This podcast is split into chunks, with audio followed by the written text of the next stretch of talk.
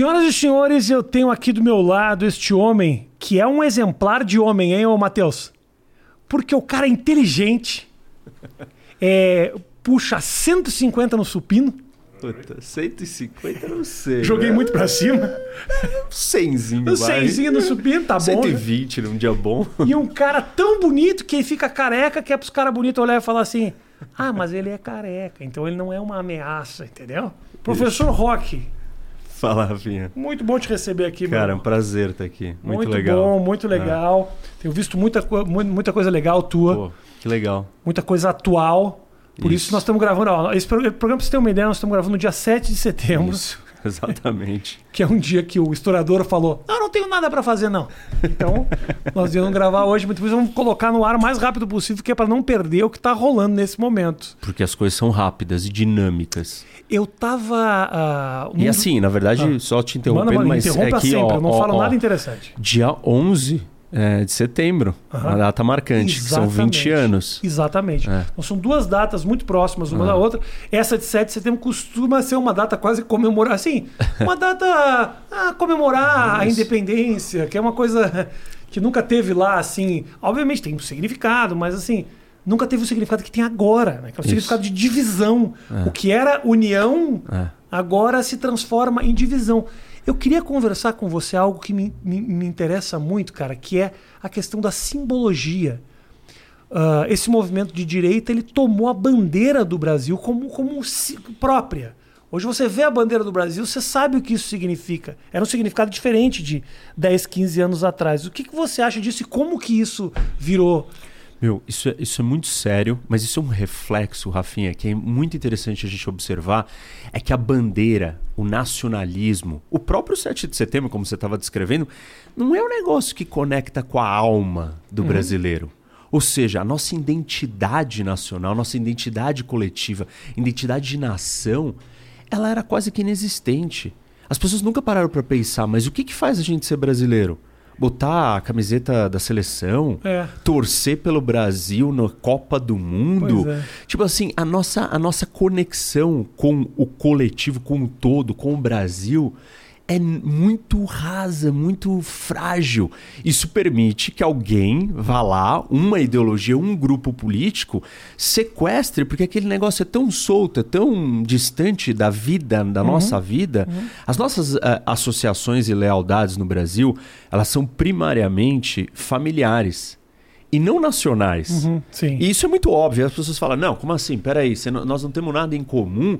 Não, nó- ter algo em comum não é tipo torcer pelo mesmo time. É pensar qual é o objetivo em comum que nós temos como brasileiros.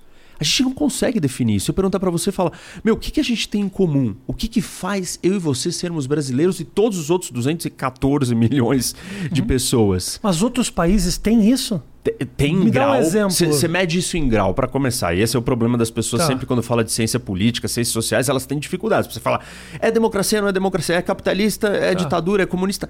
Tudo isso você vai medir em grau. Então você vai do mais, a identidade, identidade nacional mais forte para mais fraca. Nós temos mais identidade nacional que o Afeganistão, certamente. Mas nós temos muito menos que um alemão, ou que uns, os americanos, ou que o Japão. E, e o que, que é essa identidade nacional? É você olhar e falar assim: a minha família, ou algo que pode estar acima da minha, do meu núcleo familiar pequeno, do meu sobrenome, é o meu país. É aquele estranho. Porque o cara da sua pátria, ele é estranho a você. Você conhece, sei lá, vai. É, 50 mil brasileiros? no máximo, Sim. conhece mesmo. Sim. A maioria dos brasileiros são estranhos. E você tem que gostar deles a ponto de tratar eles como as parte da sua família. E nas culturas latinas, a associação primária e última é a família. Tanto que tem aquele ditado aqui no Brasil que você faz negócio com quem? QI. Quem indica. Que é quem? Família e amigo. O resto, meu, é, é salve-se quem puder. Então você tá com o seu núcleozinho. Então o Brasil é um conjunto de milhões de núcleozinhos, cada um por si. Entendeu? Mais ou menos isso. Eu entendo e me parece que essa, é, ah, essa maneira, esse comportamento é um espaço, é, um- é terreno muito fértil para corrupção, porque você não pensa no todo, né? Você Isso. quer salvar os teus. Isso. E aí fica essa coisa familiar da graninha que eu ponho o meu filho para trabalhar e não me importo com o que isso gera para a nação. E sabe como que chama isso? Patrimonialismo. O que, que é patrimonialismo? Você governar o que é de todo mundo, o Estado, a nação, para os interesses patrimoniais. Os interesses do seu grupo, da sua família, do seu time. E a maioria dos estados do mundo, e isso não é um problema exclusivo do Brasil, é muito interessante que a evolução dos estados, eles só conseguem dar o salto real de ser um conjunto de muita gente, porque essa é a vantagem de ser uma nação. Você conseguiu unir muita gente dentro do guarda-chuva família. Então, a hora que os países que conseguiram fazer isso, eles tiveram que vencer o, pobre- o problema do patrimonialismo, que foi exatamente romper com as suas alianças pequenas para você trabalhar e defender o interesse nacional.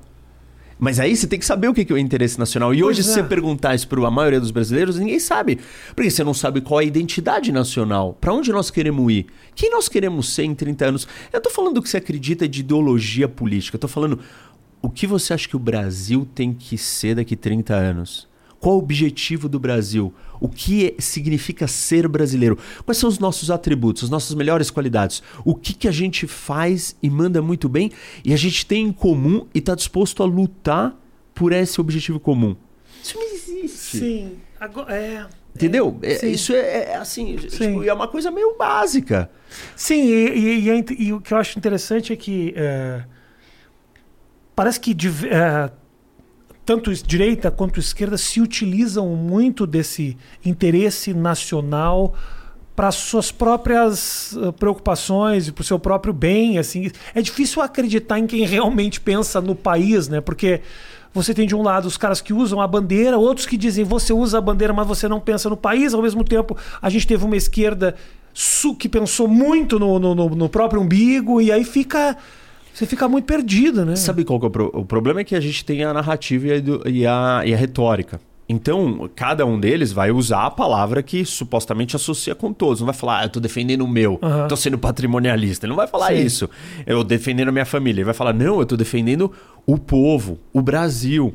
Só que são palavras ocas para quando isso não tem ressonância com a própria população, com a sociedade brasileira. Se a sociedade brasileira soubesse, tivesse muita clareza o que é ser brasileiro e o que é defender o interesse nacional, esses discursos não teriam tanto efeito sobre tanta gente. Tem efeito porque ninguém sabe o que é o interesse nacional. Então aparece um cara com uma ideologia X ou Y, seja da direita ou da esquerda, e sequestra ou usa essas palavras com o intuito de convencer as pessoas e mobilizar elas, vai ter efeito. Porque ninguém sabe o que é o interesse nacional. A gente nunca é, não, não- não amadureceu esse processo de pensar o todo. Sabe, ó, assim, eu fico imaginando a situação de você. O cara que abre a janela e joga o papel para fora do carro. Por que, que ele faz isso? Porque ele não joga no carro dele, né? Porque o carro dele é de quem? Dele. Sim. Ele não suja o carro dele. Por que, que ele tá jogando pra fora? Porque ele olha pra rua, que é o espaço de todo mundo, e fala: Meu, isso não é de ninguém. Lá eu posso sujar. Porque ele não tem esse senso de pertencimento a esse todo, ao coletivo. Então, são pequenas atitudes que mostram que essa conexão coletiva no Brasil ela não existe, ela é rudimentar, ela é infantil. Ela está em crescimento. Até o comportamento que as pessoas têm assim quando ela compara a, a relação dentro de casa, né? Dentro de casa, você tem que negociar, você tem que ceder. é, meu, família, mulher, é, marido, filho, colega de trabalho. E todo mundo faz isso em algum grau para viver junto com essas outras pessoas. Quando você fala isso e fazer, fazer isso na escala maior do país, Aham. política, traidor, vendido, bandido, corrupto, a gente não consegue conceber a simples ideia de que na escala maior você tem que ceder, como você cede na escala familiar, na escala pessoal, na escala dos amigos. Ou seja, nós somos infantilizados do ponto de vista coletivo. É uma criança. A criança não. Não, eu quero assim. Aham. Não, não, não é assim. São 215 milhões de brasileiros, meu. Imagina que, que difícil que vai ser essa negociação, que treta. A gente raramente vai encontrar pontos de convergência. Agora, como é que faz você uma. É, foi meu, meu celular, Ah. minha mulher. Perguntando como chama a mãe da mamá? Você tá vendo? ó? Você tá precisar- negociando, então. Negociando. cê- cê- isso é política. Dani. Mandei pra ela. mulher a gente não pode não atender. Você, eu, sei que eu, tenho, eu, sei que, eu sei que eu tenho que pensar no Brasil, mas primeiros interesses Tá familiares. Então, aí, aí- Entendeu? essa é a analogia. Ó, negociando, É. eu quero que as pessoas entendam que no coletivo elas também têm que negociar, como elas negociam no, no individual Agora, como é que vo- você é deputado estadual, né? também. É, bom, você é obrigado a viver isso o tempo inteiro, as negociações e. Nós temos uma. é, Eu trouxe recentemente a Tabata Amaral aqui, que foi uma Aham. menina que foi. ah, mas assim, olha os comentários, as pessoas destruindo ela. Porque em algum momento ela discordou dos interesses daqueles que a princípio elegeram. Uma esquerda ah, Aham. ideológica, que sabe ah, o que quer, que é contra a reforma da Previdência. Ela negociou de uma forma que fosse legal para os interesses da classe que ela defendia. Ela foi execrada. Agora, como é que você faz para ser político e, e não entrar nessa pecha do vendido, ao mesmo tempo É. tendo que fazer essas pequenas negociações o tempo inteiro? Cara, isso, isso é um desafio gigante. Por isso que parte do meu trabalho é trazer consciência, conhecimento, informação. Sou professor e, e continuo sendo professor, e antes de eu ser político eu era professor. E eu entendo que não tem como as pessoas entenderem como funciona aquilo se elas não sabem absolutamente nada sobre o que é. E elas não conseguem interiorizar. Não é uma questão só de saber. Você fala para as pessoas, ah, o que que é uma democracia? Ah, é, é todo mundo junto governando. Beleza, mas essa definição não diz nada, ou essa fala não diz nada se ela não interiorizar e falar assim: isso quer dizer que não vai dar para eu ter tudo o que eu quero do jeito que eu quero. Sim. Eu vou ter que negociar, no meu caso, nós somos 94, 94 deputados estaduais. Eu tenho que negociar com outros 93. Imagina que os caras representam os setores da sociedade que existem, que são brasileiros que pensam daquele jeito. Que eu posso até taxar de retrógrado, ou não produzente para o interesse nacional, ou não modernizante. Eu posso usar o adjetivo que eu quiser. Mas a visão deles é legítima. É muito Que não seja roubar, É mas mu- é legítima. Sim, é- mas é muito difícil a população pensar Ah, dessa é, forma, é, né? É muito. Que é, o seguinte, eu olho aquele que discorda de mim e esse cara, ele é meu inimigo. Eu não tenho Inimigo. como entender os propósitos, da onde ele saiu, por que, que ele tá dizendo esse tipo de coisa, por que, que de repente ele tá errado, mas eu preciso. Na minha cabeça, eu consigo ver o pensamento dele como errado, mas eu preciso considerar a opinião dele, afinal de contas, nós dividimos o mesmo espaço comum, né? E até porque eu não sou dono da verdade, meu.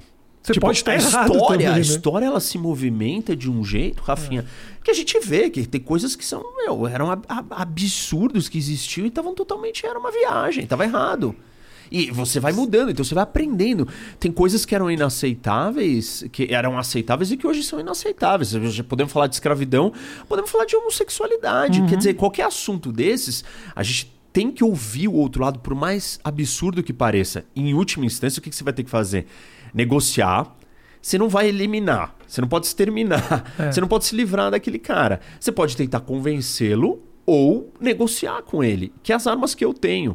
E eu tento educar as pessoas e falar: olha, eu tô lá fazendo o meu melhor. Só que é muito difícil. Porque não existe essa consciência do que é o jogo político. Porque para o brasileiro a política é só safadeza e roubalheira. Só que por tirando as- essa parte que ela é crime, isso é crime. Você roubou é crime. As divergências de opiniões e visões de país são legítimas. Aham. Você achar que meu o estado tem que ter tamanho X, eu achar que é Y, cara, isso é um- é um debate numa sociedade. É, aí eu posso trazer o argumento seguinte, falar, meu, vamos olhar para todas as sociedades do mundo que deram certo e elas não deram certo quando o estado era deste tamanho. Aí eu tento trazer racionalidade, mas a política ela não é feita de racionalidade. Esse que é o- a tensão. Porque as pessoas têm um conhecimento superficial sobre aquilo e não querem ter. Não gostam. Ah, meu, que coisa chata ficar assistindo vocês debatendo aqueles negócios ali. Aham. É, beleza, é chato, não é legal. Por isso que você elegeu alguém pra ir lá, porque você não quer ir lá todo dia. ok, mas você tem que ouvir, escutar, querer participar, ou então confiar que o cara que você botou ali, no caso dele ser sério, como é o meu caso, meu, eu tô fazendo o melhor possível. Tem coisa que eu descubro ali que eu pensava o oposto. Mas eu não posso, por exemplo, eh, aprovar uma lei e não levar em consideração os caras que mais manjam daquele assunto. Entendeu? Tipo, sei lá, eu vou aprovar uma lei sobre YouTube. Cara, não tem como eu não falar com você. E você vai virar e falar assim: Meu, deixa eu te falar, eu tô fazendo isso há sei lá quantos anos. Eu sei que se você fizer isso vai dar uma mega caca. Aí eu descubro uma coisa, aí eu mudo de opinião, porque eu fui a fundo. Agora, o cara que, que não sabe da história, quando ele me vê mudando de opinião, ele fala assim: ah, É. você é um vendido, você é um traíra. E, e, e, e é difícil para nós que não estamos não, não fazemos parte desse jogo político eh, propriamente dito como você faz. Nós estamos aqui, atrás do computador, Isso. no quentinho da bolha, aonde fica mais fácil eu achar que eu tô certo, né? Qualquer opinião, ela tem um público que vai fazer eu me sentir confortável e aí fica difícil eu me questionar. E aí nós entramos nessa radicalidade, onde ninguém ouve o outro. Você ouve porque você é obrigado, você faz lei. Você está ali dividindo o espaço físico. Antigamente nós saíamos para. O jogo político era feito na praça. Isso. Né? Agora- Hoje em dia não. Hoje em dia ele é feito É entre os grande. meus. Entre os meus. O meu Facebook só me oferece aqueles que concordam comigo. E aí é difícil eu abrir a cabeça, né? Muito. E assim, e- o fato de eu estar na política. me- me- olha, e eu sou cientista político. Ou seja, eu já estudava isso, estu- trabalhei em, em organização internacional, na ONU, em coisa que tinha tudo a ver com isso. Mesmo assim, nada se comparou a eu sentir na pele diariamente. Hoje eu tenho um respeito muito maior pelo processo e pela diversidade de opiniões e para os caras que pensam diferente de mim. Porque eu falo assim, meu, que seria uma loucura se não tivesse isso. Seria muito pior. E, e- e essa bolha que você está descrevendo, ela é muito difícil de você sair dela. Porque eu tô dizendo, pô, estudava isso, sabia que era assim e não sinto do jeito que eu sinto quando eu tô lá todo dia ouvindo com a deputada estadual do PSOL, meu, que ela me fala um negócio e eu falo, cara, tá bom, eu não concordo com isso. Mas ela tem um ponto ali. Agora, o que, que eu faço? Passo por cima do, do- desse- dessa parte da sociedade que pensa isso e mais aquelas outras. E, aque- e é, uma- é muita gente. E mais louco deve ser você olhar aqueles que atropelam e, e ver essas pessoas ganhando popularidade. né? Ah, isso é. Radi- o radicalismo É. ele, te, ele te, te traz uma galera. Porque, pô, Muito, esse cara fala o muito, que eu penso. Muito, muito. E aí a negociação morre, né, É. cara? Meu, eu fui mordido, né? Numa, numa sessão plenária por um deputado do PT. Mordido fisicamente, Rafinha. Gente- rolou uma treta, o Arthur, o Mamãe Falei, foi lá, provocou os caras do PT, eles saíram, subiram quatro deputados para bater nele, eu saí correndo atrás para separar puxando, eu deixei os caras, fiquei segurando. Os caras. Ele, não, ele ia apanhar de deputados. Isso. Ele tá. Meu, cara. Não era nem os assessores, eram os próprios Os deputados que próprios iam bater. deputados né? subiram os quatro correndo para bater nele no púlpito lá em cima na, na- no plenário ali, porque Ah. onde ele estava discursando. Eu saí correndo atrás, eu era o quinto. Meu, quando um deles estava chegando para dar, eu estiquei meu braço pela escada, pela rampa do lado, puxei o cara pelo paletó, joguei ele pro chão, para trás, aí puxei o outro, fui empurrando, fiquei segurando e os caras querendo vir para cima. Meu, ele não conseguia se soltar, o cara. Pá! Mike Tyson. começou a me morder. E a- assim, tipo, aquilo foi um show de horror, né? Depois eu saí dali e fiz um mega Você sabe discurso. quem te mordeu? Sei. Você é obrigado a encontrar esse cara diariamente, Não, né? o cara, o cara pediu perdão, falou: Meu, perdi o controle, eu fiquei sem ar, eu tava desesperado, não sabia o que fazer. A minha reação foi instintiva de te morder. Eh, Você tava me segurando, eu não te conseguia soltar, eu fiquei sem ar. Ele entrou em pânico, mas, ok, meu, os caras tão brigando lá dentro. Aí eu subi lá em cima, fiz um baita discurso assim. É, meu, cara, que que é isso? Eu não entrei nisso daqui pra fazer isso. Os problemas que a gente tem pra resolver. Isso não parece um E a jardim briga de era por quê? infância. Por quê? Porque o Arthur virou e chamou eles de vagabundos. Não eles, os caras, os, os sindicalistas estavam lá, chamou eles de vagabundo. Aí os, os caras do PT, os deputados do PT, ficaram bravos, chamaram a atenção do presidente. O presidente falou: Olha, peço pra você não usar essa palavra. Aí ele foi lá e falou de novo na sequência. Aí falou uma terceira. Quando ele falou uma terceira vez, os caras não aguentaram e subiram pra bater nele. Ele tava querendo, Arthur. Beleza. É. Conheço. Marqueteiro pra caralho, hein, Matheus? Pô! É um estilo, é um estilo de fazer política que não é o meu. Eu falo isso pro Arthur. Arthur é meu amigo, meu colega. Acho que ele tem é, um papel importante. Mas eu falo, cara. Me dou bem com ele pra caramba, já veio bastante Eu vezes sei, aqui. Super, sei. super gente boa. Mas eu falo assim, nós, eu tô aqui para construir. E, e meu, meu histórico de entregas mostra isso. Três leis aprovadas em dois anos e meio, sancionadas. Fui o relator da reforma da Previdência, que foi essa situação que, os que o cara me mordeu. É, sou vice-presidente da Comissão de Constituição e Justiça, já fui presidente da Comissão de Relações Internacionais, sou vice-presidente da de Relações Internacionais de novo. Enfim, meu, eu quero resolver grandes problemas. E para isso que eu entrei na política. E eu entendi que não dá para você caminhar, fazer o país andar, Levando mordida. levando mordida, brigando.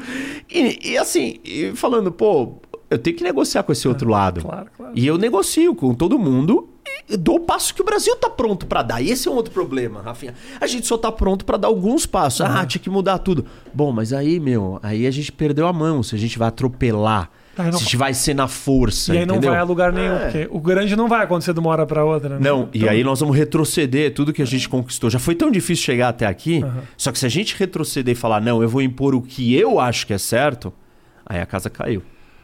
Ô, Rock, deixa eu te perguntar uma coisa. Nós, voltando à questão do 7 de setembro, existe uma parte, uma parcela da população que eu acho que ah, inicialmente não tinha lá tanta representatividade, ou pelo menos não aparecia. É uma galera querendo a volta da ditadura. Tem uma turma que realmente pensa isso mesmo.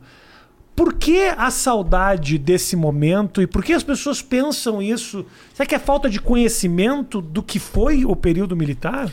Meu, eu acho que é uma combinação de algumas coisas. Uma delas, no Brasil, a gente trata a política. Sabe aquele ditado?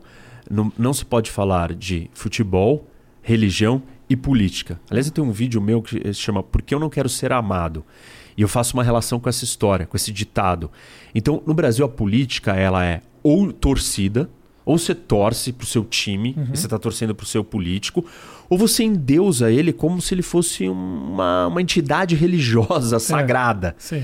E, meu, de alguma maneira isso ficou enrustido na- no nosso DNA cultural e a gente trata as coisas desse jeito. Então, você, meu, você não quer saber, você não pensa no detalhe do que é a ditadura.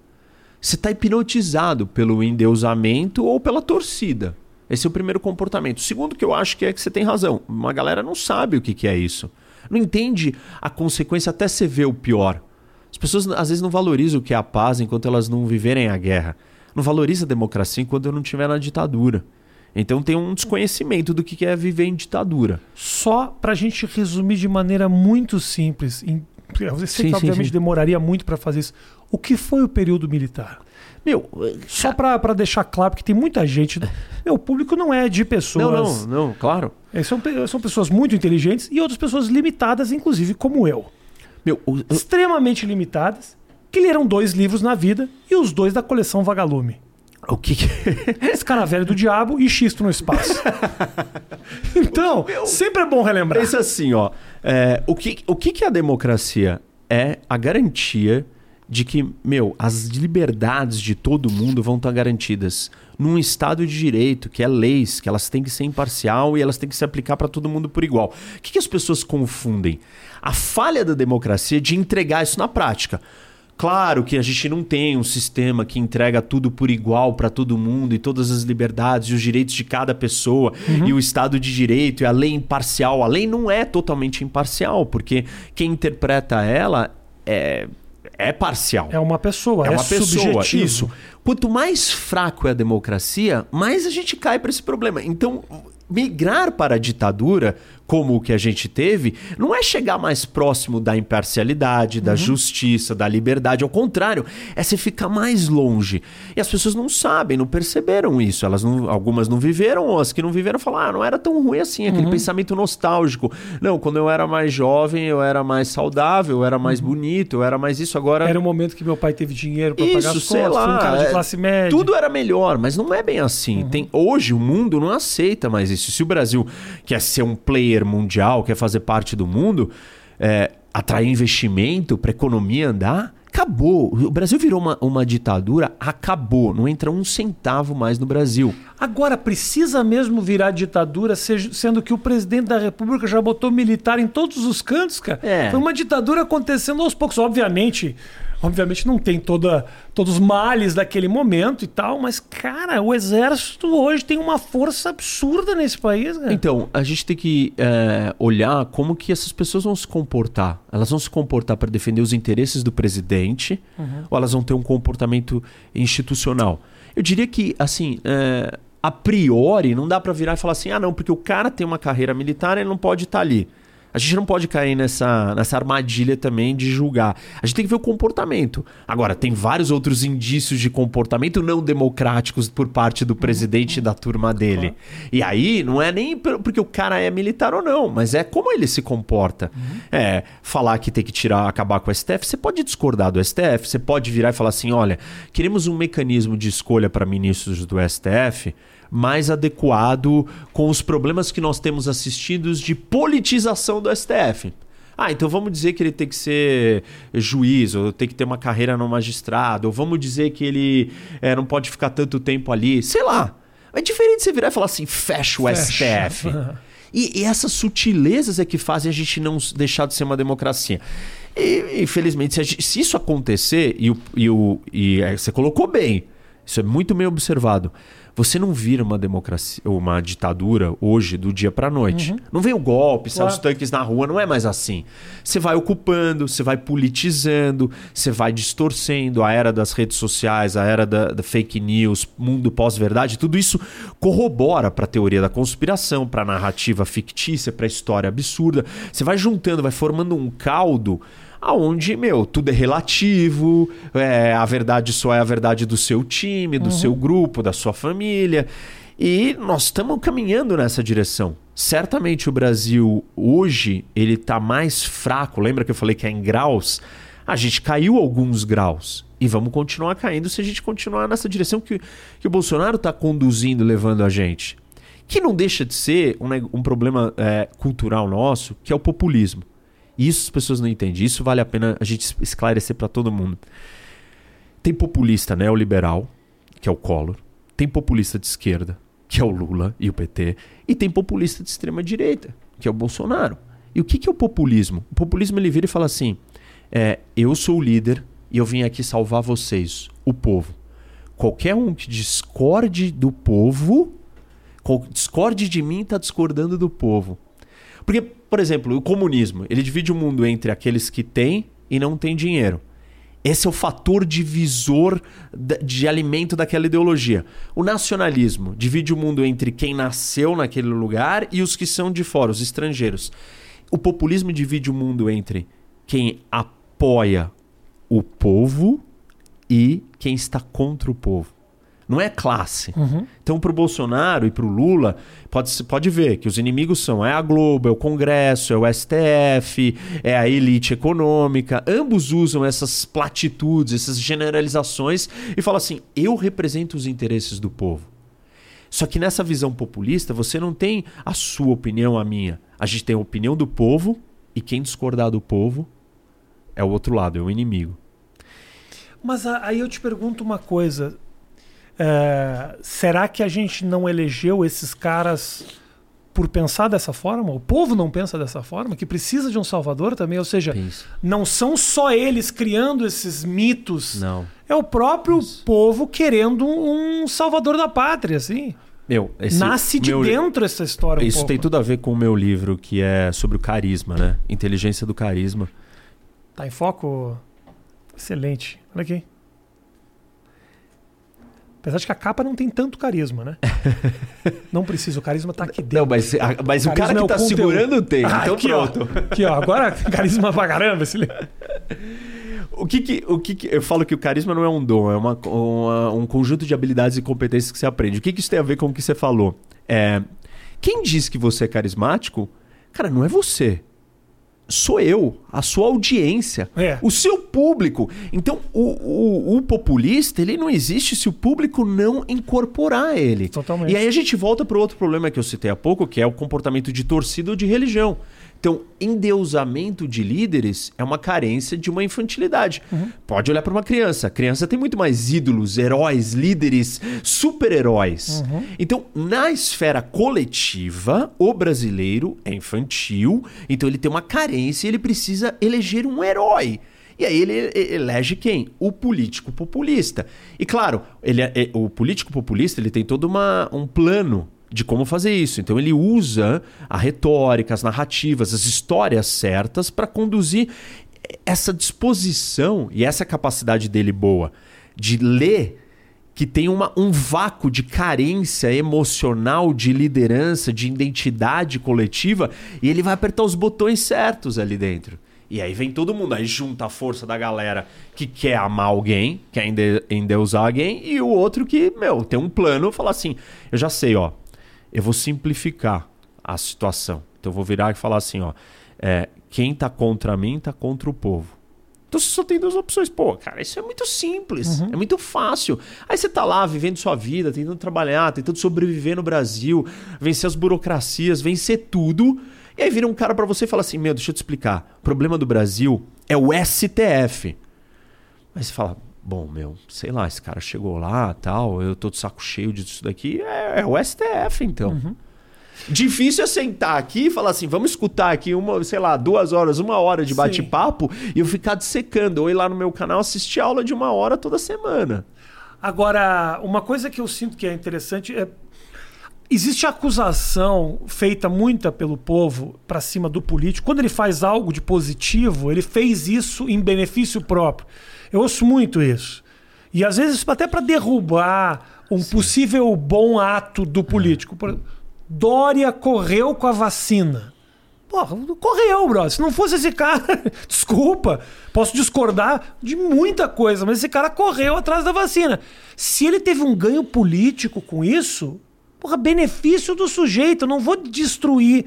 Não, ele fez isso que ele não estava pensando no povo, ele estava pensando na, na próxima eleição, ele estava pensando em benefício próprio. Cara, o político tem que ter um pouco de pensar em si mesmo. Não, mas por que, que tem eleição? Se ele pensa em si mesmo e traz algo de positivo para o povo, vamos embora. É, mas, mas tem é- uma. Não, não acha, tem um tem, povo que tem, condena. Tem. Que condena, que fala, mas ele não tá nem aí pro povo. Ele quer mesmo ser presidente da república. Bom, querido, então se ele continuar trazendo vacina, talvez ele mereça, pô. então, mas aí é a lógica de não entender o que é democracia. Por que, que tem eleição a, quadra, a cada quatro anos? Porque tem um plebiscito popular para te aprovar. Você fez as coisas direito ou não? Ah, eu vou fazer aquilo que a população quer. A população precisa de vacina, porque nós estamos no meio da pandemia. Uhum. Pô, parabéns, então. então é, só que o, o, incentivo é que nem do mercado, meu. A empresa que não satisfaz o cliente, ela tá fora. Ele tá tentando satisfazer o cliente. Se a crítica é a forma, aí é um outro tipo de crítica.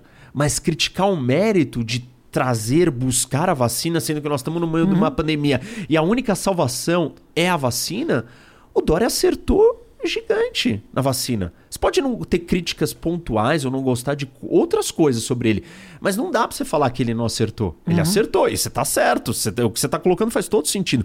O problema é que, de novo, as pessoas não entendem o que, que é democracia. Meu, você tem que satisfazer o seu cliente. Quem é seu cliente? A população brasileira. O eleitor. O eleitor. O eleitor. O, eleitor. o que, que o eleitor quer? Ah, ele quer que você entregue as coisas que resolvam os problemas da vida dele. Nós estamos no meio da pandemia. Ele não quer que você fale que a pandemia não existe, uhum. que isso é uma piada e as pessoas morrendo. Ele quer que você tome uma atitude. E, pô, e a gente pode olhar para outros exemplos. Exemplos que foram é, pessoas, figuras que inspiravam o Bolsonaro. Trump e Netanyahu. Cara, são dois caras à direita. É, não existiria vacina no mundo se não fosse o Trump. Por quê? Antes dele sair, ele assinou financiamento mais de 15 bi de dólar, Rafinha para todos os laboratórios. Está aqui Pfizer, 2 bi para você perdido. Está aqui é, AstraZeneca, tá aqui, ó.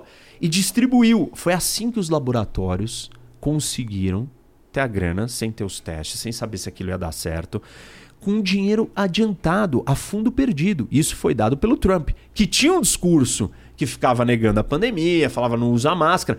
Mas ele, ele se tocou que ele não podia ir tão longe, que o problema era sério. Netanyahu fechou o país, botou o Mossad, o serviço de inteligência israelense, para ir atrás de respirador. Uhum. Foi o primeiro a negociar um paizinho desse tamanho, conseguir comprar da Pfizer vacina para o país inteiro. Que são os caras que eram o modelo do Bolsonaro de direita. E não agiram no nível que o Bolsonaro, no grau que o Bolsonaro agiu na de pandemia. Negacionismo. Isso, né? de falar, não, não tem máscara, não tem vacina, não, nada serve. Não fizeram isso. E esse é, mostra é, o, o, que, que, o, o que, que o cliente quer, o que, que o eleitor quer. Ele quer sair da pandemia. A pandemia está matando as pessoas, está acabando com a economia, está destruindo a vida de todo mundo. O que, que você tem que fazer? O que está todo mundo fazendo em todos os lugares do mundo. E, e aí, é, as pessoas não entenderam que você tem que fazer isso. Elas são seduzidas pelos discursos políticos. Porque da onde veio essa ideia de que o Dória é o grande vilão de tudo? Do Bolsonaro. Ou dos bolsonaristas, ou da ideia que o Bolsonaro. A própria esquerda, que cara, a própria esquerda também desce É, um cacete é, gostoso nele. É, e Não sobre, sobre a vacina É, eu não, nunca não, vi. não sei se especificamente Mas- sobre a vacina, mas assim, eu discordo politicamente com muita coisa. é, eu discordo muito do Dória. Mas eu acho que ele merece colher esse, esse crédito. E eu acho que tem muita gente que não tem a manha de. Tá bom, vai. Eu vou dar esse crédito pra ele mesmo discordando de muita coisa. E é, e é foda, porque Então, isso é, é, é o que a gente estava tá conversando vendo? no começo. É. É, não é porque eu discordo de você em muita coisa que num ponto específico eu não posso pegar a tua mão e dizer, pô, olha. Vamos fazer isso junto. Isso. é bom pro Brasil. E só que isso é, isso é racional, você percebe? Você, você tá organizando seu raciocínio. Você tá virando e falando assim: eu não gosto do jeito que ele faz isso. Eu não gosto daquela política. Eu gosto disso. Isso é racional. É isso que eu tenho que fazer lá com os outros 93. Eu tenho que olhar e ouvir o discurso do PSOL, que ele é inflamado, retórico, cheio de coisas assim retrógradas que não funcionam, eu tirar tudo aquilo e falar assim: o que, que existe de real fora do show? Porque tem o show, e você sabe o que é isso. Tem o palco, a política é um palco. Tem a hora que a galera sobe lá pra falar pra, pra sua plateia, pro- Claro. no seu palco. E tem a hora no bastidor que ele me fala a real. Fala assim, ó, Reni, isso daqui eu não permito. Não dá, cara. Isso daqui é muito real pro meu público. Claro. Eu vou defender isso. Aí eu falo, tá, entendi. Então, se eu tirar essa linha aqui da lei, alivia pra você? É, alivia. Pô, então vamos avançar. A gente precisa ter uma política estadual de drogas, que foi uma das leis que eu fiz. Ou a gente precisa, meu, é, de uma multa pra quem for a fila da vacina. 93 deputados vo- votaram a favor dessa minha lei. Só a Janaína Pascoal votou contra. Multar quem fura a fila da vacina. E por quê? Meu, precisa disso. A gente precisa de ordem, as pessoas tirando vantagem na pandemia. E você tem que construir isso, mas isso é uma conversa adulta. Sim. É racional. É, não é simples, É não. você separar, separar suas emoções, separar o bolo inteiro. Ah, falaram que o Dória é o culpado de tudo. É. É muito louco, né? Porque o Matheus é testemunha disso aqui. Os mais radicais e os que gritam mais alto, quando você senta pra conversar, todo mundo é legal, né, Matheus? todo mundo, que na verdade é essa, cara. Na verdade, f- a- a- a- esses exageros eles somem numa conversa. Você entende os Somem. propósitos. Isso. Você acha esse negócio de podcast? Eu acho muito interessante. Muito. Você dá tempo para essas pessoas para você conhecer realmente quem são eles. E eu sinto que depois de um certo momento a máscara cai. Não tem como você bancar duas horas de personagem, de gritos e tal. Então, assim, eh, uma coisa é o palanque. E eu acho que às vezes você tem que puxar um pouco a cor mesmo. Porque senão ninguém te ouve. É, eu, eu, Eu consigo entender o exagero, Isso. mas às vezes por trás daquele exagero existem propósitos positivos. Você estava falando do PSOL, por exemplo. O PSOL é um, é- luta de muito pelos, pelos, pelos movimentos sociais e tudo, que muitas vezes cometem seus exageros, entendeu? Mas o propósito é positivo. Na verdade, a vontade ali é propagar o bem. Talvez não da maneira que. Não da E maneira. talvez não todos. E a gente tem que saber fazer essa distinção. Do mesmo jeito que tal- tem, tal, Talvez tem gente todos, na tem, direita claro. que é genuína e tem outras pessoas que não são. Eu, eu não acho o, é, o discurso do Lula genuíno. assim. eu acho que o cara tem uma obsessão por poder, é um projeto de poder. E, é, Mas se esse projeto de poder acabar melhorando o país, não é? Não tô aqui para defender Não, o Lula, tô te falando que assim, todos têm projeto de poder, eu acho. então, Todos mas- nós temos. eu Claro, tenho o meu, você claro. tem o seu, nós temos algum. Não, mas, mas essa é a primeira É um desmistificação que a gente tem nosso que ter com a ego tá política. aqui, né? Não, essa é a primeira desmistificação que nós temos que ter com a política. P- política é sobre poder. E poder é o quê? A capacidade de eu conseguir aquilo que eu desejo. Uhum. Cara, da hora que você acorda, você deseja alguma coisa. Que seja ir no banheiro e depois Isso. tomar café da manhã. Ok. Se você não tem poder, vamos supor, você não consegue ir no banheiro. Uhum. Você não consegue tomar café da manhã. Então, todo mundo tem que ter poder. Poder é neutro. Se você, você pode usar o poder para exterminar, sei lá, milhões de pessoas, ou para cara, para erradicar uma doença, como o Bill Gates quer fazer. A, a palavra poder parece pejorativa, Isso. mas na verdade não, Não, é. é. Ela é neutra. É que nem tecnologia. Tecnologia pode incitar destruição ou trazer conhecimento gratuito. Uhum. Ou como que você está fazendo aqui, como que eu faço. É, poder é neutro. Todo mundo tem que ter mais poder. Quanto mais poder, melhor. Só que você tem que saber que você pode usar isso para o bem ou para o mal. Esse é o primeiro passo. A segunda parte que você falou é: todo mundo tem projeto de poder. Óbvio que todo mundo tem. O ponto é: é o, o que está em primeiro lugar? O projeto de poder ou o poder serve você alcançar qual objetivo? Eu tô na política porque eu tenho um prazer, uma vontade de ajudar e transformar o Brasil. O meu prazer, o meu tesão é resolver grandes problemas. De verdade, essa é o meu propósito. Eu tô nisso pra isso, entendeu? Agora você fala assim, você tá lá porque você quer o status, porque você curte é, controlar pessoas. Cara, isso é muito difícil é, das pessoas terem plena consciência. E eu não tô dizendo que eu sou especial, ou que, mas eu tô dizendo que, meu, eu- você tem que fazer um trabalho interno consigo mesmo. Eu demorei muito para entrar dentro disso. Eu tô formado, eu sei exatamente por que, que eu quero estar nisso. Eu me seduzo. Meu, várias vezes eu nem lembro, eu nem sei que eu sou deputado, entendeu? Eu não tô nem aí, eu nunca, tipo, pego minha carteira de deputado. Eu não, eu não- isso não é a minha piração. Ao contrário, eu não quero, não tô vivendo essa parte. Eu tô ali falando, como é que eu impacto a vida das pessoas? E essa é uma coisa minha. Essa é a minha vontade. Eu não acho é, que o foco primordial ou primário de- da maioria desses caras era esse. Eu não estou dizendo que não tem ninguém na política assim. Eu odeio essas generalizações, porque aí eu estou destruindo a chance da gente mudar a política brasileira. Mas é, é, a preocupação parece que está mais com os interesses pessoais, com os interesses do grupo, do projeto pequeno e não do país. É essa a minha, minha crítica. que o Lula ele é viciado no poder, eu acho que isso está evidente. Eu, obviamente, fiz uma provocação. É. Não, não, ca- você fez a que provocação gente- certa, que a gente gente entrar na história, né? de que por trás das nossas motivações de estar na frente de uma câmera falando, existe uma construção do nosso próprio ego, de vontade de ter Óbvio, poder, de óbvio. poder influenciar. Agora, de que maneira eu vou influenciar as pessoas? Qual é o seu limite, Essa é né? uma- Qual é o seu limite Eu não ético? tenho, eu não tenho, Rock, eu só, por isso é que eu me dou mal, eu não tenho limites. eu influencio as pessoas muito positivamente de um lado e depois eu negativamente Você do sai outro. do outro, né? Entendeu? Bom, qual, qual que é o seu código de conduta máximo? Até onde você vai, entendeu? É. Essas perguntas têm que estar muito claras dentro de você. Claro. O que que vale? Vale tudo? É, Não vale nada? Eu posso ser 100% passivo? Não, não posso, meu.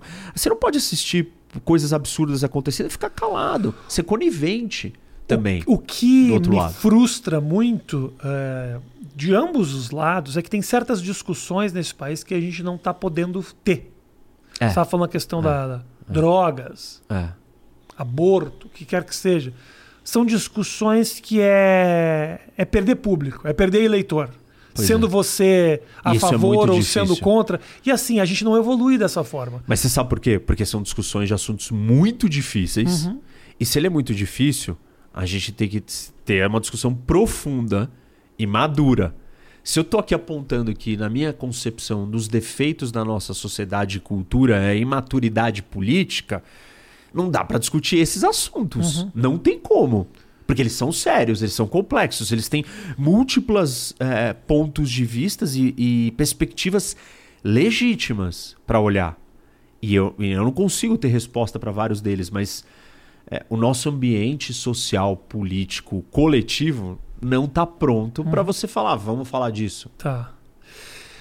O Brasil recentemente sofreu uma influência gigantesca dos Estados Unidos, com essa coisa do Trump, da, da conduta do presidente. Da mesma forma, a gente poderia ter copiado muita coisa legal dos Estados Unidos, que tem coisa bacana pra caramba. Agora, ah, a gente, nó- nós somos meio dependentes deles ainda. Olha, não economicamente, hoje a Não, gente é economicamente dependente não, da é. China. é, na Na real. China, É, tipo, mudou. porque o problema é mais grave É. ainda, é mais, é mais sério. A gente tem uma admiração cultural, obviamente. Nós temos algumas semelhanças. Nós somos um novo mundo como eles, Américas. É, a gente foi descoberto, colonizado igual. A gente não tem aquela história, aquela coisa aristocrática, tudo aquilo, né? Aquele passado dos europeus. Sim. Não somos uma sociedade milenar. Então acho que a gente compartilha. Nós temos muita abundância, e aí falando um pouco até do tema que eu falo bastante no meu canal, que é geopolítica, nós temos uma abundância parecida com a deles. Somos um país continental, é, gostamos de coisa grande, uhum. é, muita comida. Muita gente, terra para plantio. Muita terra. Né? A gente é grande, apesar de que aí o Brasil tem umas diferenças geográficas que eh, são muito nocivas e ninguém sabe sobre isso no Brasil. Mas a gente tem essa, essa proximidade, claro. Os Estados Unidos é a maior potência do mundo, a gente está no mesmo continente deles, a gente fica embaixo desse guarda-chuva com esse complexo de vira-lata querendo ser melhor ou tal e não saber se impor, ou quando se impõe, se impõe demais e quer exigir umas coisas que não, não são equiparáveis, e outros momentos fala: não, deixa eu abraçar esses caras de uma vez porque eles estão dando certo uhum. e a gente uhum. podia ser muito parceiro deles. É, eu acho acertada o Brasil estar próximo dos Estados Unidos. Só que o Bolsonaro fez isso via uma figura e não o país. Ele foi muito, ele estava muito mais é, preocupado em ser amigo do Trump do que que só o Brasil e os Estados Unidos tivessem relações é, sólidas e prósperas. Até porque várias das coisas que ele tentou, ele não teve reciprocidade do outro lado. Cagou. Porque Trump o cagou. próprio Trump virou e impôs tarifa a coisa brasileira, a produtos brasileiros que tipo diminuiu o nosso comércio. Então, ele não soube ser estratégico. Uhum. E esse é outro problema que nós temos no Brasil. Um líder, ele tem que saber como é que ele vai, o que, que ele quer, o que, que ele vai fazer, como que ele vai fazer isso. Uhum. É uma coisa que eu viria falar assim: "Pô, eu quero dar um show, quero contratar um comediante, mas meu, Assim, qual é o currículo desse cara? Eu tenho que olhar o currículo. O brasileiro ele não olha pro currículo, ele olha para um cara que fala qualquer coisa, fala, vou botar ele lá. Mas peraí, esse cara tá preparado para fazer o que ele supostamente tem que fazer? Não. Mas enfim, então aí o Brasil errou nisso é, com, uh, com o Trump e com os Estados Unidos. Mas eu acho que o Brasil precisa estar tá próximo dos Estados Unidos. Por quê? Porque são uma maior economia, porque nós somos do Ocidente, somos ocidentais, estamos no mesmo continente que eles. A gente tem tudo para se dar muito bem com eles. Claro que isso é construído. E a gente tem que mostrar essa, que essa parceria funciona e exigir, ser duro quando precisar também. Mas eu não acho que nós temos que depender só de um país. E aí esse é o meu problema com a história da China. O quanto o Brasil se tornou dependente da China, e eu não acho que é positivo para nenhum país se ele quer ser autônomo, se ele quer pensar na sua segurança nacional, na sua estratégia, na sua sobrevivência no longo prazo, ele não pode depender nem só dos Estados Unidos, nem só da China. Uhum. E hoje nós estamos com todas as nossas fichas colocadas na China. Isso é muito perigoso, muito temerário. A China, além de tudo, é uma ditadura totalitária, que é a pior de todas. O que é totalitário? Não é só que eu sou uma ditadura. A ditadura no Brasil não foi totalitária. A que nós tivemos aqui. Era uma ditadura. Os caras mandam. Tem coisas da sua vida que eu deixo você fazer do jeito que você quer que não me incomodam. No regime totalitário, não. Qualquer coisa da sua vida é pertinente para mim. Sim. Então, a China controla absolutamente é. tudo de tudo. E se ela puder, ela faria isso no mundo inteiro. E aí vem os problemas, né? Os problemas, por exemplo, com 5G, os problemas de você depender a sua economia do comércio exterior com a China, os problemas de você discordar politicamente da China e como a China reage a essas discordâncias. Isso está começando a acontecer. A China está começando a colocar as asinhas de fora e está falando assim: olha, eu não aceito discordância e crítica a mim. Mas aí então não é, não é uma relação comercial. É uma relação de total subversi, é. subjugado né? e dominação é, deles é sobre isso, você. É então, é, eu acho que o é, Brasil... Eles controlam, né? Financeiramente, eles controlam as narrativas todas, né? Aí é difícil. Controla a narrativa porque ele vai virar e vai te ameaçar. Claro. Vai usar o hard power, que é o poder e o Brasil, duro. dependente da China, acaba ficando com a mão amarrada pra caramba. Por isso que a gente tem que olhar e falar assim, a gente precisa de algumas estratégias. Um, nós temos que discordar da China politicamente. E já temos que avisar eles, falar, ó, nós temos uma relação comercial que ela deve continuar, que é boa para vocês e boa para nós, vamos ganhar dinheiro juntos. Mas quando o assunto é política, nós somos uma democracia, a gente não concorda com vocês, vocês vão ter que conviver com isso. Nós temos que ser adultos o suficiente para subir lá no palco, eu falar o que eu penso, você falar o que você pensa e a gente manter os nossos negócios rolando. Isso é uma política externa estratégica. Uhum. Você prepara o terreno, você avisa. Isso acontece lá no plenário, na Assembleia Legislativa. O cara do PT ele sobe lá, ele começa a me xingar, me atacar. Aí ele volta e fala: Não, pô, você sabe que, né? Desculpa, não é nada pessoal, eu só fui lá Tipo assim, já tá meio que subentendido, é parte do show. Eu vou lá, ou ele já falou, ó, vou te dar uma apertada lá. Eu falei, não, vai lá, vai fundo. Porque, porque é assim, então é Que isso é a política. né? A política é isso. E ele e você e o Brasil tem que fazer isso com a China. Então avisar, ó, nós não vamos concordar. Mas até que ponto a provocação ela também às vezes não é desnecessária? Te falo agora, nós tivemos na questão da, da origem do coronavírus, algo que ainda estava. Não tenha dúvida de que foi uma cagada do chinês. Se isso teve um propósito para Maior dominação ou não, mundial é outra, outra ou não, discussão, é. é uma outra discussão. Uma discussão que eu acho que ainda está muito no começo, ainda vai se descobrir muita coisa. É O filho do presidente da República vai lá apontando que saiu, que tinha interesse de dominação mundial e tudo mais. Então, assim, discordar e provocar também ele tem uma, uma certa diferença. Ou não? Ah, claro ou vale que a tem. pena, ou vale a pena você se expor dessa não, forma? Não, não vale. Corona, Coronavac, a principal, naquele momento era a única vacina que nós Não. tínhamos. Não, aqui, aquilo é, é. É que tudo isso que a gente está falando é muito sutil, é delicado, são vários graus. Um passo a mais na forma como você faz fica destrambelhado. Então você ir lá e falar, ah, o cara que tinha um plano para dominar o mundo, sendo que ninguém sabe disso. É, o, o Biden chegou no poder, o presidente americano chegou no poder, ele virou para todo o serviço de inteligência, todas as agências de inteligência americanas, e falou assim: me descubram o que aconteceu, afinal de contas, da onde veio esse, esse Covid. Meu, o relatório final é inconclusivo. Algumas agências viraram e falaram que vieram do laboratório, que o coronavírus veio do laboratório de Wuhan. Wuhan. Uhum. Outras viraram e falaram que não, que é a história do morcego. E outras falaram assim: não sabemos. Isso são várias agências de inteligência americana. Ganharam milhões para fazer uma pesquisa que não chegou em lugar nenhum, um resultado que eu poderia ter dado sentado no meu sofá. que maravilha de trabalho é esse? Pois é. Então, qual, que é a moral da história? Que não dá para o Brasil lacrar, Sim. sair, vir lacrar e enfiar o dedo na cara falando um negócio desse nível de absurdo. Porque Mas ao aí- mesmo tempo também não dá para passar o pano Não. que aconteceu muito de você não considerar o fato de que, meu irmão, alguma merda lá na China deu. Isso. Entendeu? Do mesmo jeito que. Quer ver uma coisa que acontece e que a gente. é, que a China conseguiu criar uma névoa de proteção em cima do absurdo? Política ambiental brasileira. O mundo inteiro critica, né?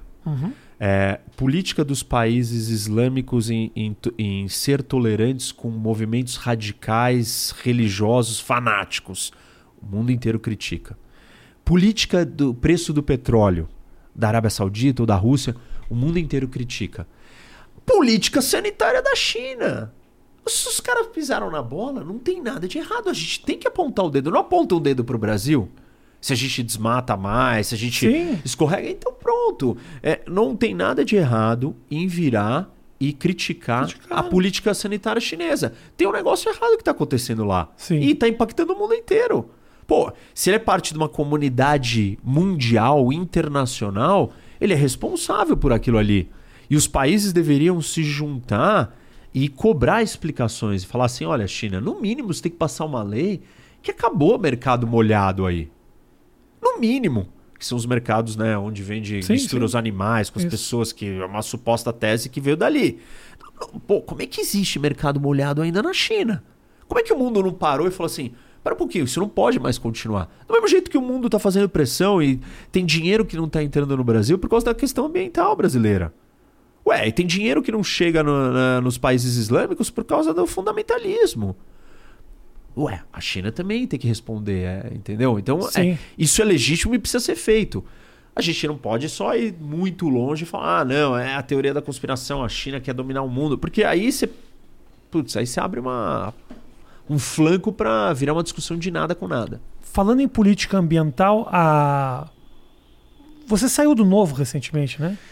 Cara, Foi eu, isso? eu tava no processo seletivo pro Senado. Isso. É, eu continuo. é, Pelo novo. Não, eu, conti- eu continuo no É novo, outra. mas eu continuo no projeto do Senado. Tá. É, não dá para continuar no processo seletivo ali, eu não desisti da ideia do Senado, mas talvez não, não vai dar para fazer isso dentro do novo. O Salles foi expulso do novo.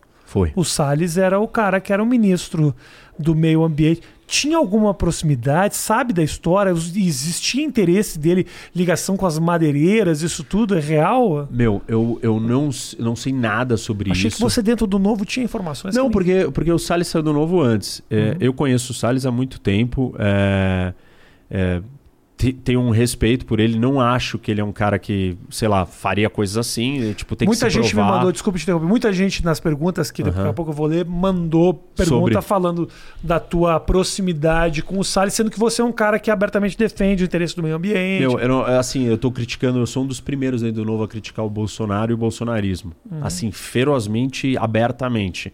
E tenho minhas divergências políticas com o Salles, né? A gente está em campos hoje diferentes, não são opostos porque é, eu não estou na esquerda, eu não, não tô apoiando o Lula ou não, tô na, na polarização Lula e Bolsonaro. Eu sou a favor de uma terceira via. Uhum. E tenho essas divergências é, com ele. Agora, tipo assim, no pessoal, o que ele fez. Uhum. Cara, não sou eu para julgar, não sei de nada, nem sei como está essa investigação. Faz muito tempo que eu não falo com ele. É, eu tive próximo dele, assim, enfim, a gente conviveu no mesmo partido e eu conheço ele há muito tempo. Existe a possibilidade mesmo de uma terceira via, você acha? Meu, Rafinha. É uma eu... discussão que, assim, ainda começa ainda, é... ainda tem muita coisa para acontecer, não se descobriu. Existem também os egos dentro dessa terceira via. Quem é essa figura? Né? Porque também é um, é, um, é, um, é um esforço, é uma atenção que não dá para se diluir, porque também não tem tanto para diluir assim. Né? E aí, qual, qual é o caminho? Então, eu acho o seguinte: é... o fim do Brasil, sério, é a continuidade do populismo, seja de esquerda ou de direita. É insustentável para o nosso país ter Lula ou Bolsonaro. Não dá. E ficou todo mundo refém dessa polarização. Porque o quê? Todo mundo pensa assim: ah, mas se eu não, se eu não me apegar ao Bolsonaro, o Lula volta. Uhum. E vice-versa. Só que a, a regra é exatamente o contrário disso. A partir do momento que você abandonar um dos lados, o outro cai. Porque um depende do outro para existir. O Lula depende do Bolsonaro para ganhar e o Bolsonaro depende do Lula para ganhar. Não podemos esquecer que o Bolsonaro só foi eleito porque tínhamos que acabar com a hegemonia do PT no poder tipo, tirar o PT do poder era uma necessidade, dado todos os escândalos, tudo que vinha acontecido. E é, e é isso que faz, esse contexto que faz o Bolsonaro ganhar, em grande medida. E hoje, se você abandonar os dois lados, e eu sei que não temos ainda a terceira via, mas a, as pessoas precisam comprar essa ideia. Porque não é, não é a figura que vai aparecer, é a ideia de que eu não quero nem Lula nem Bolsonaro. Uhum. E se todo mundo comprar essa ideia, alguém vai ser o herdeiro desse dessa onda. E vai surgindo. Ah, pode ser que não seja o cara ideal, o cara dos sonhos, sei lá o que é o cara dos sonhos. O que é o cara dos sonhos para você não é para mim, que não é para o outro, e para o outro a gente já entendeu isso, já deveria ter entendido. Então vai ser algo que. Qualquer coisa que não for os populistas, nós estamos muito melhor. Perfeito. Com certeza teve gente que clicou nesse vídeo para ouvir você falar do é. Afeganistão. Ou de geopolítica em de geral. geopolítica em geral. né? Uh, mas eu, esse, todos esses assuntos que a gente tocou são extremamente importantes. Agora, estamos vendo essa situação uh, onde uh, é, dominou a narrativa e dominou a imprensa. Se fala disso, até porque é algo realmente muito importante na ordem mundial. Nós estamos em risco enquanto planeta com essa história do Talibã no Afeganistão? E como que isso aconteceu? Olha, é, o Talibã no Afeganistão, não. É, o problema do Talibã foi que ele deu abrigo para a Al-Qaeda. Uhum. E esse era o problema, porque a Al-Qaeda fez um. É, criou um, sei lá, vai, uma onda, um período novo na história do mundo, que é o terrorismo internacional de insurgência global. Ou seja, redes de pessoas fanáticas, é, radicalizadas, com uma ideologia única para atacar, sei lá, civilizações diferentes. Isso é um problema. Se a gente voltar a ter isso, seja porque o Talibã deu abrigo para a Al-Qaeda, para o Estado Islâmico ou para qualquer outro grupo terrorista desses fanáticos que tem essa penetração no mundo, aí nós voltamos a ter um problema, porque a gente volta para o terrorismo ser uma ameaça mundial. Uhum. É, eu acho que isso não vai acontecer na mesma intensidade. Óbvio que o Afeganistão não é um lugar governável Simples, é uma terra de ninguém. E você não acha que o Talibã vai exercer um controle pleno, sabendo e dominando tudo que está acontecendo no seu território? Porque ninguém conseguiu. Os russos não conseguiram, os, os ingleses não conseguiram, Sim. os americanos não conseguiram. E ninguém vai conseguir. É um território muito difícil de ser dominar e controlar. Então, geograficamente a, também. Geograficamente, as montanhas, as divisões étnicas, a, a tal da identidade nacional Sim. lá no grau muito menor, uhum. são tribais e tal. É o clã, é a tribo, é a família. Então não, ninguém vai se unir ali para governar o país. Você vai ter um monte de polos isolados. É, o que, que, a, o que, que aconteceu? A saída é, dos americanos abre um vácuo para uma disputa e para uma desgovernabilidade total. Então, aquilo ali pode ir crescendo e aumentando e virar uma, um terreno fértil para esses, todos esses problemas. Ou não, ou o Talibã ficar governando ali. O Talibã governou durante um tempo e, e os americanos só foram para lá por causa da Al-Qaeda. Uhum. Antes eles estavam, ok, deixa o Talibã lá. Como tem outros grupos radicais em vários outros lugares, desde que eles não criem problemas para fora no sistema como um todo. E esse é o acerto, a princípio, agora. É, só que aí, tipo, meu, saímos daqui, que... é. mas desde que vocês nos deixem em paz. Mas dá para acreditar nisso? Então, esse é o problema. Esse foi o acordo que o Trump assinou. E as pessoas falam, não, o Biden fez... Assim, é, não dá para simplificar. Esse é um problema de, dos Estados Unidos. Não é um presidente. Três presidentes americanos, Obama, Trump e Biden, queriam sair do Afeganistão. O Bush não, porque ele foi o que entrou. Então não, nem dava para falar em saída. Sim. É, mas os quatro lidaram com o problema. Como, sei lá, cinco ou seis lidaram com o problema da Coreia do Norte e oito ou dez ou quinze vão continuar lidando com o problema da Coreia do Norte.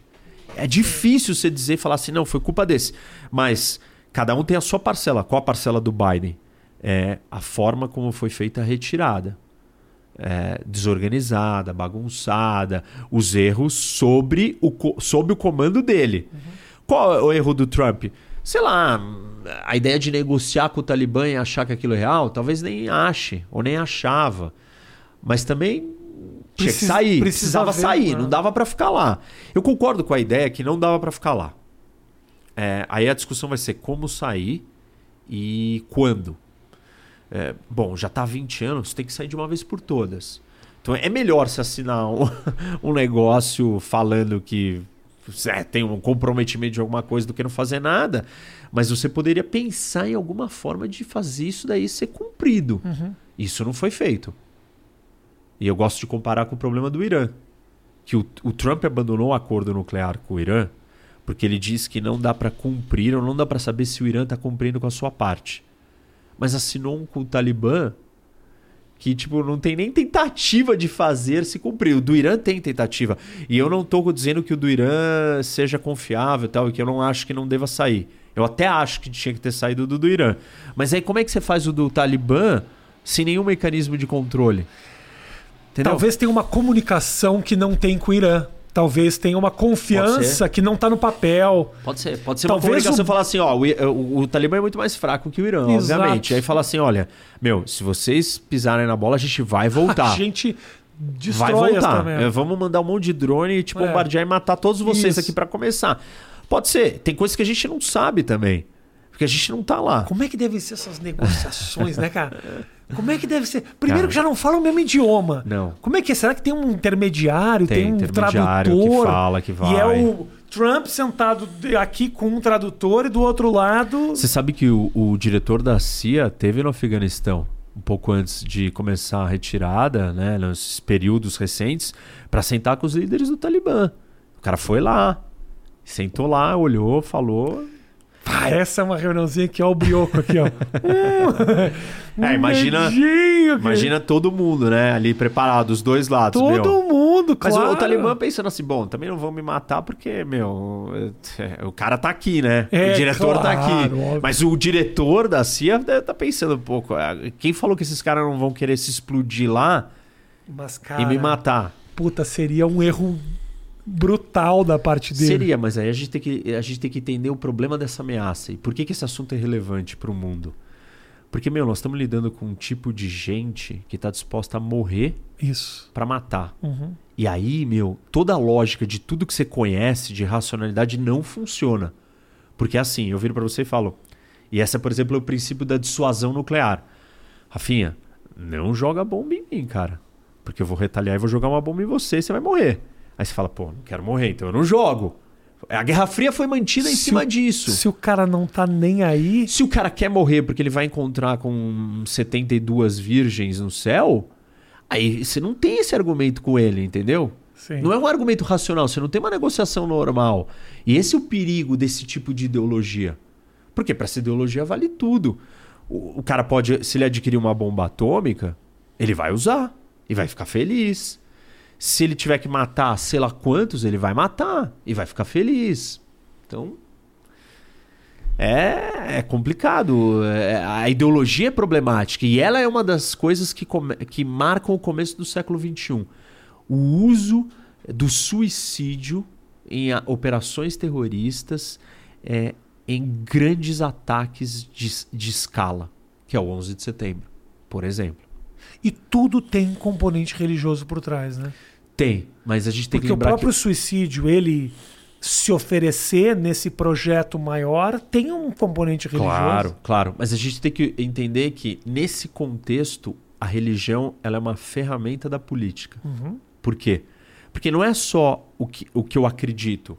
É eu acreditar e querer fazer que você siga as regras do que eu acredito. Esse cara que faz você acreditar, acredita também ou não necessariamente? Alguns sim, mas tal, às vezes ele não se mataria, Uhum. é, mas ele convence os outros a se matar. É. É, às vezes ele se mata.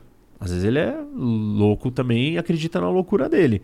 É, o cara que era o líder do Estado Islâmico, quando as tropas americanas chegaram para capturar ele, ele se detonou. Se explodiu.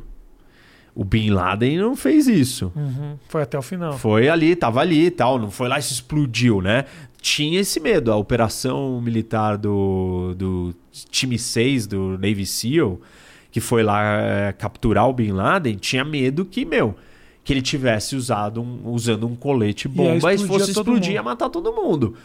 Então, imagina essa operação, né? Imagina a dificuldade. As pessoas não se colocam, né? Você desce num helicóptero à noite, invade uma Imagina. casa que você não sabe que tá, se ela tá inteira cheia de explosivo, e que quando o cara vê que tá todo mundo lá dentro, ele só aperta o botão do lado da cama e acabou, e morreu todo mundo. É, O cara se mexe e se atira nele, que foi mais ou menos o que aconteceu de acordo com os relatos que a gente sabe. É, então, você tem todo tipo de gente. O cara que está disposto a se matar e o que não. E o que vende isso e o que não. É, que não segue o que ele vende. Mas o fato é que tudo isso é político. Por que, que é político e não religioso? A, a, a origem é religiosa. Mas o que, que eu quero fazer com a minha religião? Eu não quero guardar ela para mim. Eu quero que o Rafinha obedeça às leis religiosas. Se eu estou falando de lei, estou falando de política. Uhum. Se eu estou falando de criação de um Estado, estou falando de política. Ou seja, para traduzindo num português bem simples, quando eu quero aplicar alguma coisa no coletivo, mais de uma pessoa, não- eu não guardo para mim, eu estou no campo da política. Perfeito. Então a guerra não é religiosa, ela é política. E aí todas as guerras são políticas.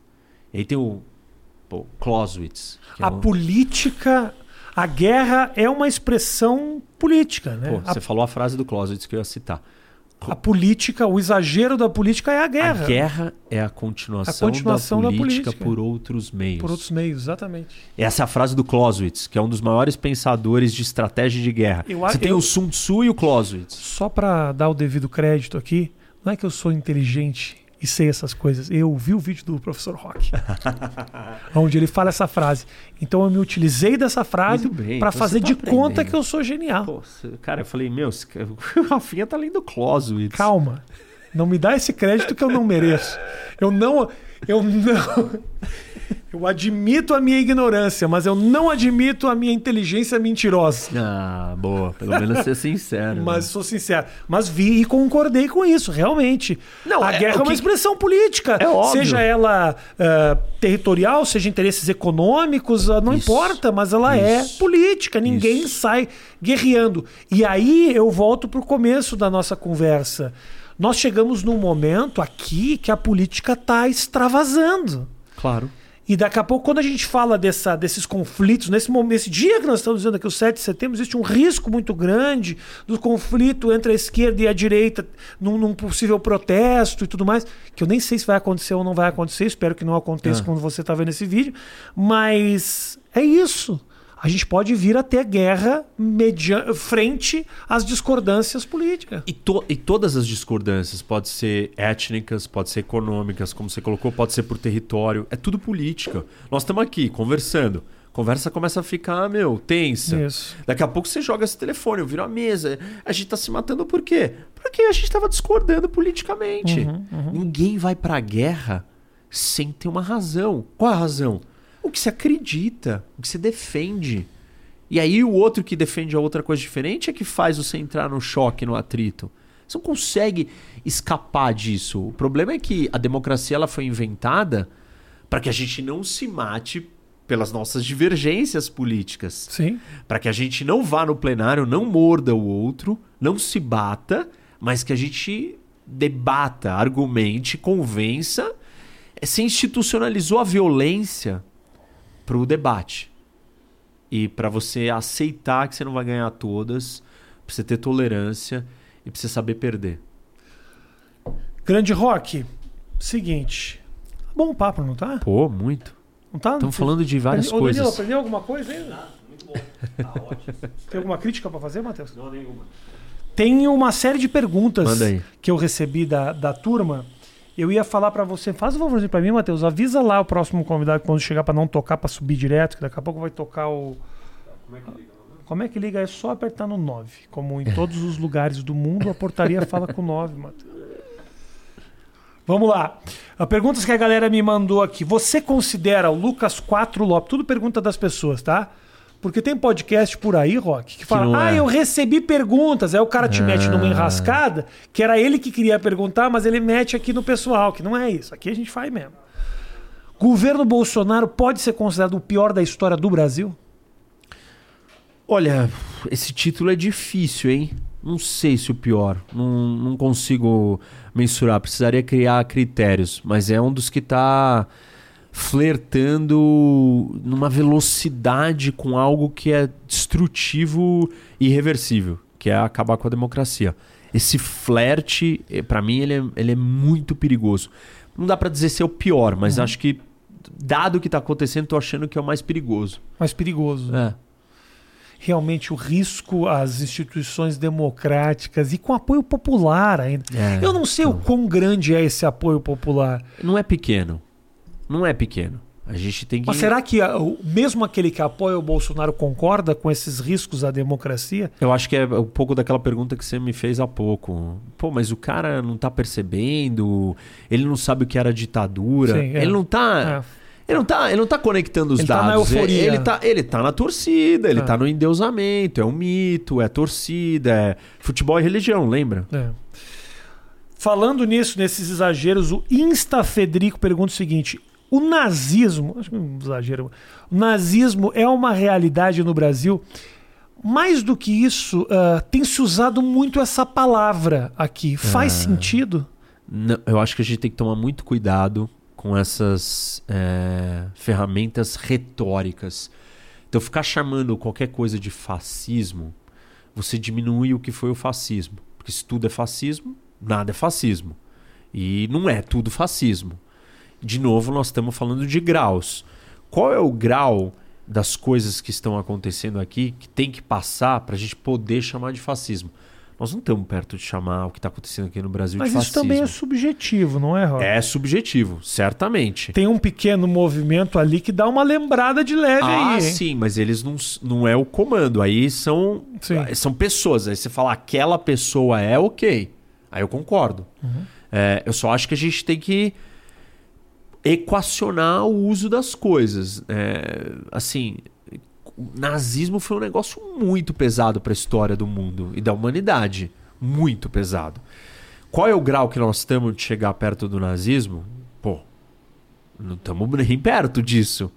Mas nem de perto. É, existem ideias ali que são é, ultranacionalistas, é, ditatoriais, certamente.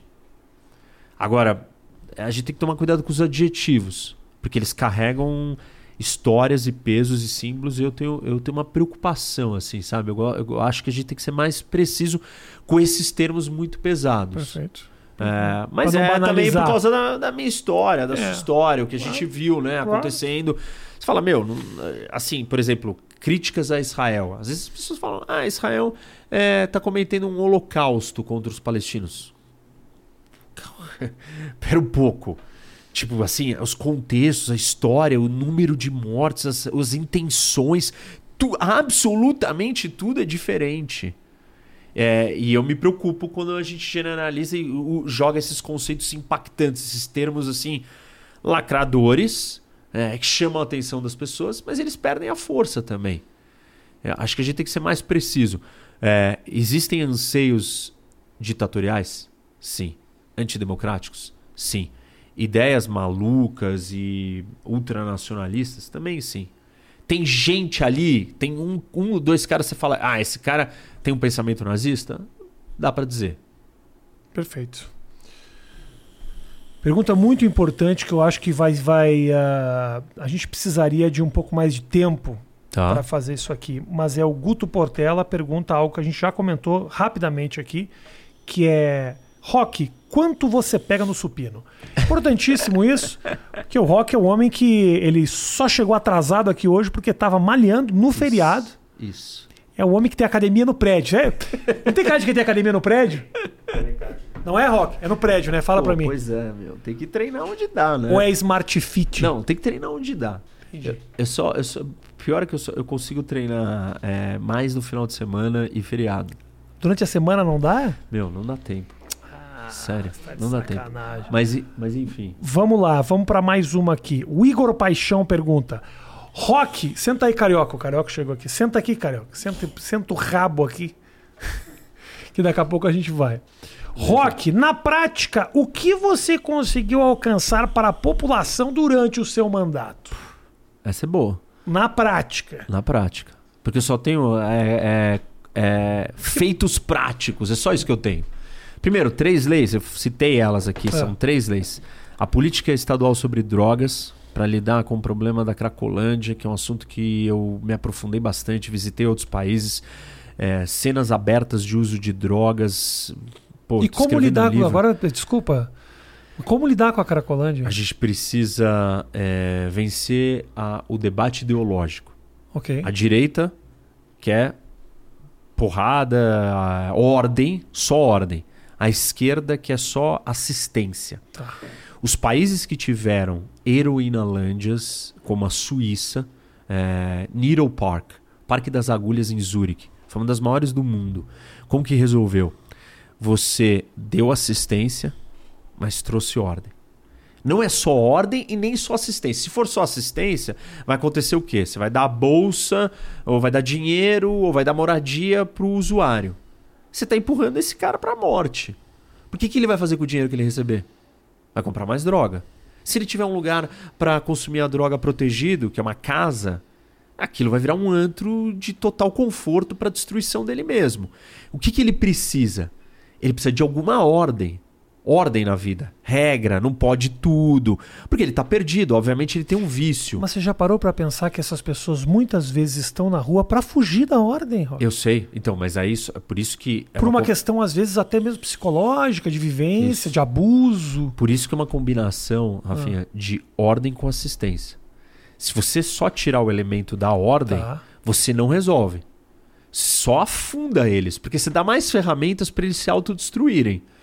Se você só der ordem, sem der assistência, você quebra eles e eles não vão comprar aquilo. A não ser que você prenda essas pessoas, faça qualquer coisa muito absurda, internar todas à força, que não vai acontecer. Claro. Então não dá. É, por que que você, o que, que é a ordem? Em última instância, é você não permitir que o espaço público vire um, um local de concentração. Vou dar um exemplo de Amsterdã, que eu sempre uso. Amsterdã tem uma política muito liberal com drogas leves. O que, que aconteceu? Começou a nascer uma heroinalândia lá. Desculpa te interromper. Cracolândia é um nome horrível. Agora, Heroinalândia, eu achei que tem um. um Você achou mais. por mais horrível mais que seja chique, a né? situação, o nome Heroinalândia me parece quase uma série da, da Disney Plus. Meu, pensa assim. uma her- Heroinalândia não é um bom nome? Bom, né? É, porque você tá pensando em heroína, talvez de, de herói, né? Isso, é porque eu sou ignorante. Bom, tudo bem. Mas é, o fato é o seguinte: uma- é- é, imagina que uma heroinalândia, talvez ela seja. Em um lado, ela é mais suave que uma cracolândia. Por que isso? Por causa que a heroína é uma droga relaxante, né? A, a- a disposição do Sim. usuário é outra do que o do crack. O do crack é uma paranoia absoluta. E eu vi isso de vários. é, eu entrevistei várias pessoas, usuários, especialistas. Eu fui, fui em outros países atrás disso, filmar, fiz uma pesquisa gigante que foi a base da minha lei. É, o que, que aconteceu? O, a, o crack é muito mais difícil, porque o cara fica, meu, pilhado, Sim. agressivo e ele parte pra cima. E a heroína não. Mas a heroína eh, tem um componente ali de. Enfim, você tem a transmissão das doenças pela seringa muito Sangue, mais cara. graves É, do que o do crack. Então, sei lá, é, é meio complexo. Mas voltando, por exemplo, da. É uma desgraça, brother. Desgraça. Um ou outro é uma desgraça. Pela, eu fiz matéria com crack. É, é- é- Tem um humorista que eu entrevistei, eu esqueci o nome dele, é. Que ele viveu na Cracolândia, cara, e tem uns vídeos muito bons. O. O... É, esse é Esqueci Marco, o é. nome, brother. Eu também. Porra, vai lá, vai falando aí que eu vou falar que você vai ficar puto comigo. Bom, beleza. É, vou, vou contar a história de Amsterdã. Aham. É, começou a nascer uma, uma heroinalândia na rua. O que, que Amsterdã fez? Passou uma lei. Marco Américo. Isso, Marco Américo. Uma lei que proibia é, concentração de três ou mais pessoas para consumir é, heroína no espaço público. Se você. Aí você era multado se você fizesse isso. Se você não pagasse a multa, você era preso ou internado. Aí você fala: Nossa, isso é Amsterdã, o lugar mais liberal com drogas leves. A droga pesada começou a transformar aquilo num espaço público dominado, num estado paralelo, numa zona que ni- ninguém controla. Não vamos deixar acontecer. Sim. Isso é o elemento da ordem. Esse é o elemento da ordem. Em última instância, você não pode deixar as pessoas consumirem o crack na rua. Porque a rua é minha e sua. E esse é o problema que o Brasil tem com a relação do espaço público. Sim. Que é o quê? Se é de todo mundo é minha. Então eu vou lá, monto minha barraca, eu faço meu churrasco, jogo meu futebol, consumo a minha droga. Não, mas peraí, mas o Rafinha também quer usar. Não, não, mas é tipo, meu, é meu, eu faço o que eu quero. E a gente não tem a noção que no espaço público a gente ter- tem menos liberdade porque eu tenho que respeitar a liberdade do outro. Claro. Que é o que os países desenvolvidos entendem. E a gente tem essa noção invertida. Mas enfim, tudo isso era pra falar só. Porque você, você que me puxou pra história Sim. da, da Cracolândia. Eu tava Sim. falando das leis, né? O que eu fiz. Não, mas é importante, porque o papo, Não, não, papo da acho- eu acho Cracolândia é bom, importante. é. Não, mas se você tem uma lei disso, me interessou Isso. saber o que, não, que não, era. tá certo. Eu só tô voltando Eu acho a palavra raciocínio. ordem, ela é ruim pra caramba. Quando Mas o você quer tema... força. Não sei, organização, ah, não sei, ordem, irmão. Ordem é, que suave. Você sabe que é suave. Porque a galera da. a turma foge demais disso, porque a ordem tem a ver com repressão. Não, isso aqui é um debate técnico. Claro, mas assim, não. mas por exemplo, a galera que é a favor do outro que fala o quê? Porrada, É, claro. prende todo Sim, mundo. Meu, esses caras. Sim, sim. Ela não quer saber do lado que o cara tem uma doença. Porque o vício é uma doença. E acho que precisa realmente. ah, essa situação na rua, a rua é um ambiente público, um ambiente que é nosso, e tem um pouco exatamente o que você falou, de a gente cagar para aquilo que não considerar nosso, né? É quase que acaba sendo o interesse dos vizinhos, né? Enquanto eu também sou dono daquele lugar, enquanto Não, e aquilo, de- de- aquilo perde o rumo. Porque aquilo vira uma terra de ninguém. Que é o quê? O que acontecia lá. O problema Isso. da Cracolândia era que você era sequestrado, onde era o cativeiro? Na Cracolândia, porque a polícia não entra. É um estado paralelo. Sim, sim. Então aquilo é a falência do Estado. É um território dominado por uma facção criminosa. Que tem um monte de pessoas doentes lá dentro, dependendo dentro. daquilo ali. Então é uma mistura de problemas. Então, minha lei, ela, ela cria um- uma política estadual. Primeira política de Estado de São Paulo sobre isso. Isso é um problema sério. Fala de prevenção, obriga a, a organizar tratamento, fala dessa est- questão do espaço público. Depois é a da fura a fila da vacina. Pô, a gente tá no meio da pandemia. As pessoas furando fila da vacina, meu. é- tem que penalizar. Temos que acabar com essa cultura do jeitinho, temos que acabar com a corrupção.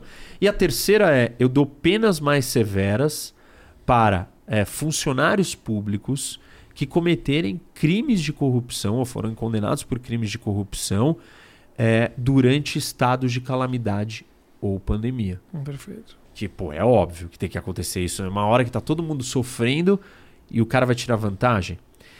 Eu relatei a reforma da Previdência. O que, é relatar? As pessoas nem sabem o que você fala. Ah, o, relata, relata, o relator. O que, que é o relator? Eu escrevi o relatório e os deputados vo- votam no meu relatório. E o meu relatório defendia e, e fiz, executei a reforma. O que, que a reforma da Previdência trouxe?